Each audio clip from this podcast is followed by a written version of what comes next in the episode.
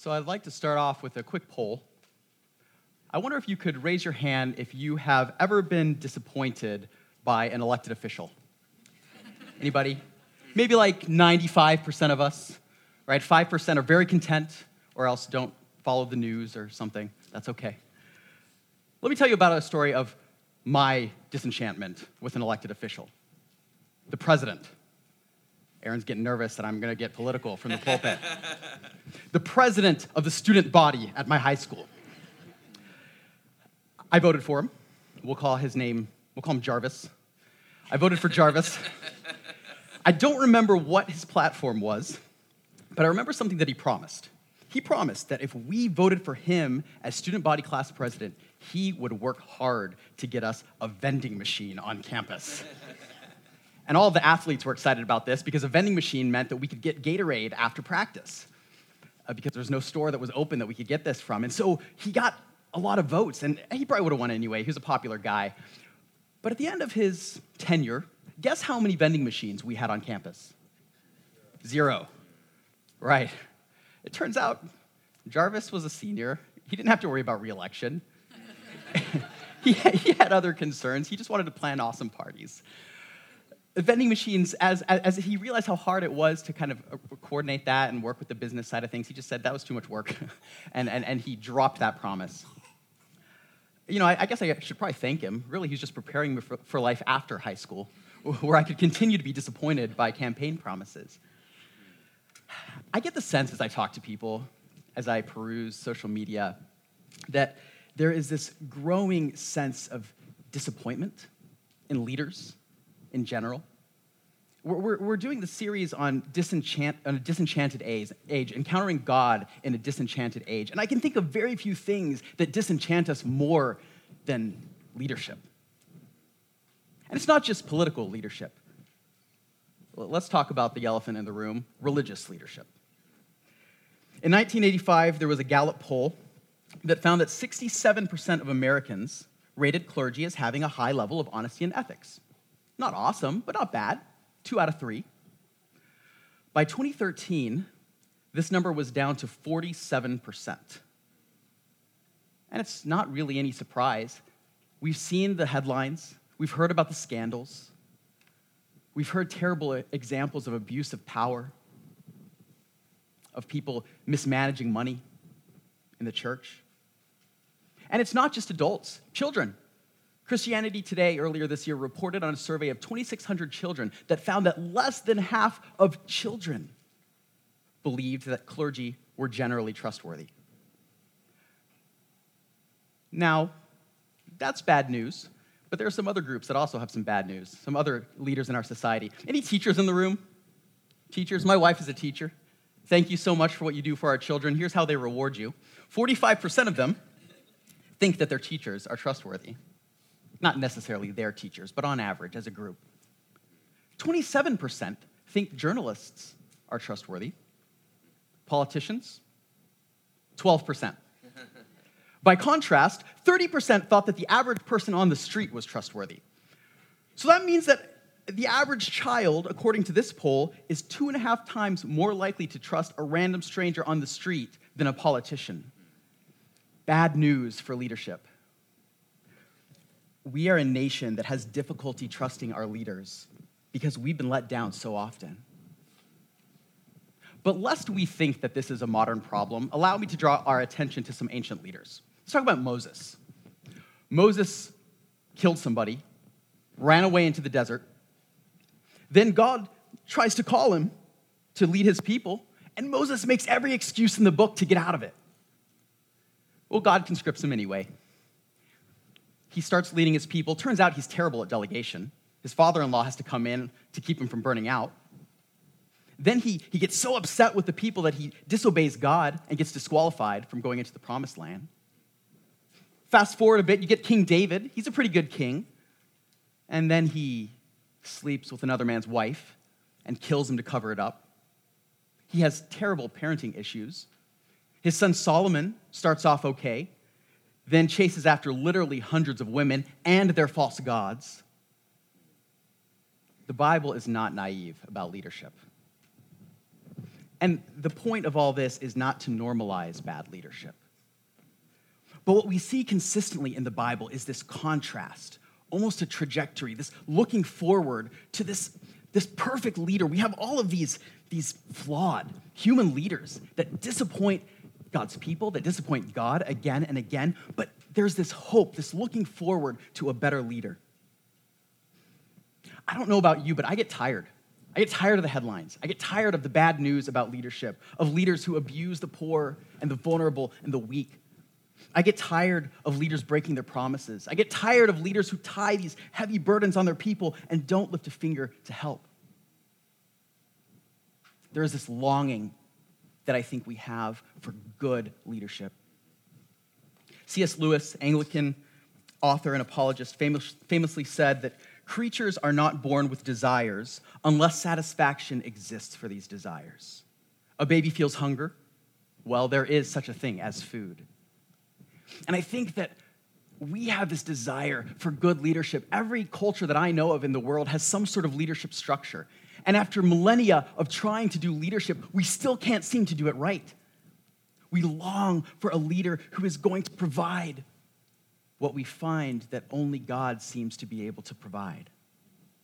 See, God's plan from the beginning was that He would be the leader of His people. That was the plan. God would be the king, the great king. God would be the good shepherd.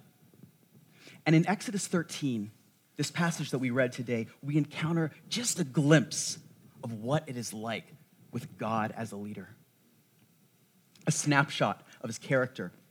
And what we find is a leader that blows away any preconceived notions we may have about leadership, that blows away any other leader that we can possibly set up.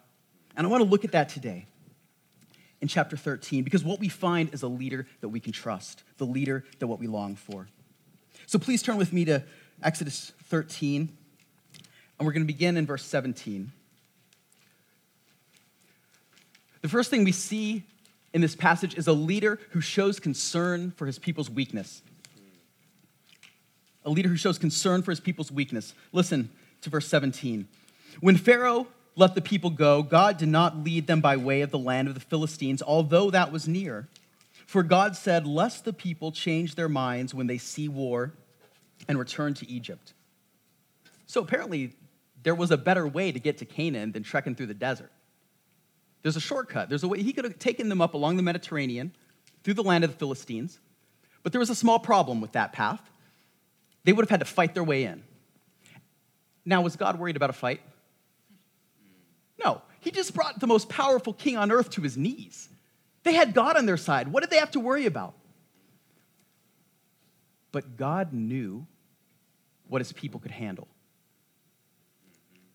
They hadn't learned to trust him yet. They had not been following him for very long, and he knew that. He knew what they could handle, he knew what they could take. So instead of making them prove themselves, right, he could have done that. He could have used this fighting with the Philistines as kind of a, a testing ground, get the strongest and the bravest, get them through and plant them in the land of Canaan, send all the weaklings back to Egypt. He could have done that. Would we have blamed him? Right? Soccer team, you draft the best. They're tryouts.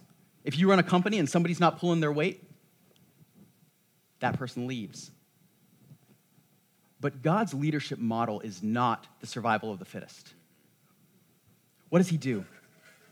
In his constant love and mercy, he takes a different route with them. Verse 18, but God led the people around by the way of the wilderness toward the Red Sea which is an odd choice because it kind of cornered them. But he was setting up the situation where he would be able, instead of, instead of demanding that they prove themselves to him, he's setting them up to prove himself to them. He brings them to the Red Sea where he is going to part the waters before him and destroy their enemies behind them. God is a leader who understands the weakness of his people. And he's still that kind of leader. I don't know if you've noticed this, but Christianity is a weird religion. if you've grown up in, in the Christian faith, you might take this for granted, but you would think that our acts of charity, our prayers, our worship, that these would be things that kind of qualify us for acceptance, that they would be sort of the tryouts for the Christian faith. But what we find is that these are the products of our acceptance. God accepts us when we are weak. The Bible says, while we were still sinners, Christ died for us. God is the God of the weak and the strong. He cares for the brave and the cowardly, the rich and the poor, the popular, the marginalized, the successful, the failures. And he can be that kind of leader because he has the ability to create in us, to make us the kind of people that he is calling us to be. This is the amazing thing about God as a leader.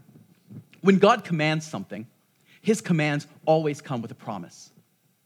Because he never tells us to do something that he himself will not give us the strength to do. That is the kind of leader that I long to follow. A God who cares for the weakness of his people. Second, in this passage, we see a leader who keeps his promises. Should be a no brainer, right? Good leaders keep their promises. Uh, but it's not. My, my student body president was not an anomaly.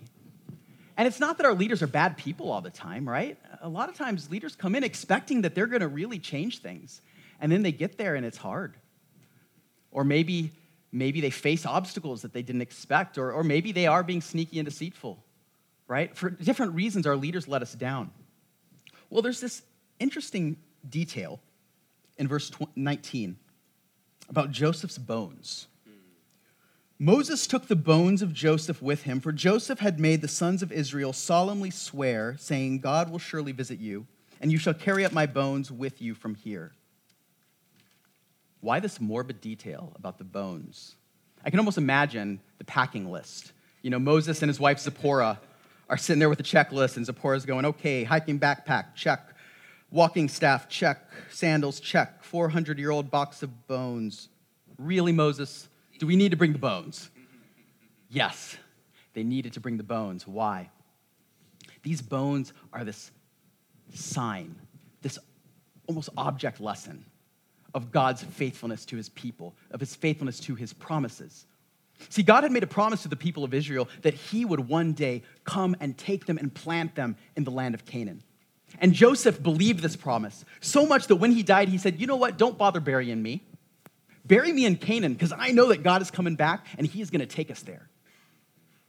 Now, it may have taken a little longer than Joseph expected, but carrying these bones with them to Canaan was a sign to them that Joseph's trust in God's promises was not misplaced. God is not a politician who promises what his people want to hear, and then when things get tough, abandon the promises, which is good news for us. God's made us a lot of promises. In our, in our collect today, talked about us having the strength to strive after his promises. Well, why would we strive after something if it might not pan out? God promises a new heart and a new spirit for his people. He promises peace that passes all understanding. He promises to be with us always. He promises a new heaven and a new earth. He promises eternal life for those who trust in Him. And we get small glimpses of fulfillment of these promises. We might experience the peace that passes understanding, but we await the fullness of their fulfillment and we can wait because we know that God has proven himself to be a leader who keeps his promises. We can carry around these mortal bones of ours, knowing that when these bones die, they don't stay dead. God will raise us up and take us to the promised land. He has promised us a resurrection, and we can trust it because we know that God's promises are true. He is a God who keeps his promises. He cares for the weak, he keeps his promises. And third, we see in this passage a leader who leads from the front. Look at verse 21. And the Lord went before them by day in a pillar of cloud to lead them along the way, and by night in a pillar of fire to give them light, that they might travel by day and by night. The pillar of cloud by day and the pillar of fire by night did not depart from before the people We've all experienced out of touch leaders, right? The boss that doesn't take the time to understand what your job is about. I had a boss that I did not meet for about, actually, I, I met her once in about a month of working at the organization, my direct supervisor. The politician who can't be bothered to live in the district they're representing, the pastor who can't be bothered to darken the door of the parishioners, the father or mother who's not there when the family so desperately needs them. We've all encountered those leaders. But that's not how God operates. He's not a backseat driver who's out of sight, who, who shouts commands and leaves us to figure out how to deal with it. That's not how God works. He leads from the front. Look at what he does. He sets up a pillar of cloud and a pillar of fire to lead their way. He, he gives them this tangible evidence that he's with them. You have to understand, these people left everything they knew. They left their homes, they had nothing. They needed something to hold on to. They were going through the desert. And God gave them this visible sign that He's with them, leading the way, literally, physically. Not only that, but He provided for what they needed. Why a pillar of cloud and a pillar of fire? Well, I suppose uh, at one level, these are ways, these are signs of God's presence throughout the Old Testament. We see it consistently and in the New Testament. But there, there may be more to it than that. You know, my, my father lives in Jordan, in Amman. And uh, I visited him on occasion, and it's, it is hot there in the summer, especially in the desert. My dad's an avid, avid biker, and some buddies of his, uh, and, and, and he decided it would be a good idea to bike from Amman to Jerusalem. And they did it. They, they pulled it off. But as they were going up, Jerusalem's up on a hill, and as they, were, as they were biking up this hill, it was so hot in the blazing heat of the day that finally they literally found a ditch in the side of the road and lay down in the ditch to escape from the heat. How incredible that God provided his people with a pillar of cloud to shield them in the day and lead their path. But do you know what's better than walking through the desert during the day? Walking at night, because then you don't have to deal with the heat at all. And God led them with a pillar of fire at night to light their way so that they could travel in both day and night. God provided everything that they needed for their journey. Furthermore, God did not leave them alone. It said that the pillar of cloud and the pillar of fire did not depart from before the people. He's with his people, leading them. See, we have these popular depictions of God that have him sitting up on a throne in the clouds with a beard, looking down at all the little people below, distant, removed from his people. But what is the biblical expression of God's kingship? It is a God who so identifies with his people that he takes on our humanity and walks among us. Jesus Christ. He didn't come as a wealthy princeling, he came as a poor carpenter. And because he took on our humanity. He experienced the things that we experience. He suffered betrayal. He suffered loneliness, hunger, torture, grief, injustice, even death. God is not disconnected from our lives. And this is good news because it means that when Jesus tells us to do something, he's not asking us to do something that he has not already done. He has lived the life that he calls us to lead. He has died the death that we will one day perhaps die. He rose again, paving the way for our resurrection, and went before us to prepare a place for us at the Father's right hand. Jesus is a leader who leads us from the front. Now, you may wonder okay, that's fine to say that, but where is my pillar of cloud? Where is my pillar of fire? If God gave me a pillar of fire, I would believe. Well, Jesus didn't leave us alone. He told his disciples actually that it was better for them that he go because he was going to send someone. Jesus was only available in one place at one time, but he was going to send the Holy Spirit, the promised Holy Spirit that ministers God's presence to all of us, every single one of us who have trusted in Jesus Christ, who have been baptized into his name, have received the promised Holy Spirit. And when we read scripture, he speaks God's word to our hearts. He ministers God's presence here through, through you guys. As you guys show God's love to one another, as you show God's love to other people, as you, as you seek his justice, you are displaying God's justice. You are displaying God's love. The Apostle Paul calls the church the body of Christ. It makes Jesus visible to the world. He ministers his presence to us here at the table, does he not? Every week we come and receive this tangible sign of the promise and presence of God. He ministers his presence to us, his leadership, through his word, which shows us the way that we should go. Your word is a lamp unto my feet and a light unto my path. God is still a God that leads us from the front. So, what does this mean for us? What does it mean that God cares for the weak? What does it mean that he keeps his promises? What does it mean that he leads from the front? Well, I want to speak to a couple groups of people here today. First, I want to speak to those of us who have been called to some area of leadership in our lives. First off, I want to liberate you from something. Okay, you are not the anointed Messiah. All right, let's get that out of the way. That means that you will very likely, at some point, disappoint the people under your care. I'm sorry, but it's true. And when someone brings that to your attention, you don't have to lash out at them, you don't have to get defensive, because you're human.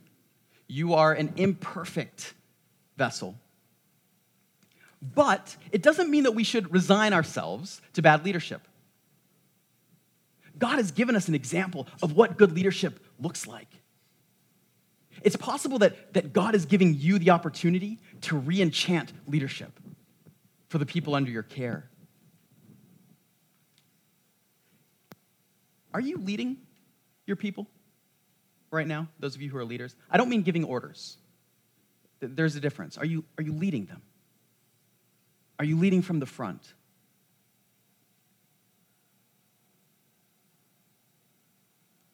God is going to hold you accountable for your leadership, for the way that you treat his sheep. Where is God calling you to lead? In your family, perhaps? In your place of work? in your school? Where is He calling you to bring His leadership to bear in a broken world? It might be during our prayer time today, you need to do some, some prayer work. Maybe God has been, been, been point, shining a light on an area of your heart. Maybe you've been leading for your own benefit, for your own prestige. God is calling you to a different kind of leadership. I want to speak to another group as well. I want to speak to those who are desperate for a leader. Maybe those who have been disenchanted with leaders, which, let's be honest, maybe most of us. Perhaps you're in a situation where you feel like, like you've been backed into a corner and there's no other way that you can go. You've lost all of your options and you need somebody to show you what to do. I want you to know that there is hope. There is a leader who cares for you in your weakness a leader that you can trust. See, leaders are going to let you down. At some point, the White House is going to let you down, City Hall is going to let you down. Your pastor is a great guy, but don't put all of your trust in him because he's going to let you down, perhaps. He's human. I'm human. All of these people in your life may disappoint you, but there is a leader that you can trust, a leader who cared for you so much that he was willing to suffer death for love of you. Can you trust that leader. Perhaps you have a sense that God is leading you somewhere and you're afraid to go there because you don't know if you're going to have the strength to do that one thing that He's calling you to do. I want you to know that you can trust Him. He sees your weakness, He knows what you can handle, and He is not going to call you somewhere and not give you the strength to carry on. During our prayer time today, you may have some prayer work during communion to talk to things, talk about things with God. God can handle that. He can handle your, your, your struggle with trusting leaders because of disappointment. Talk to Him. Trust Him. Can you follow His lead? Father, we are a people who need your leadership. We are a people who have tried to usurp the reins of leadership. Lord, ever since our ancestors usurped your leadership, we have been paying for it. And Lord, we need you to be king in our lives. We need you to be our great shepherd. And we ask that you would give us the strength to trust you. We pray for those of us who are called to be leaders. We pray that you would give us a vision of your leadership, a reenchantment for our culture of leadership. Lord, teach us to love your people as you love them, and teach us to receive that love from you. In the name of the Father, the Son, and the Holy Spirit. Amen.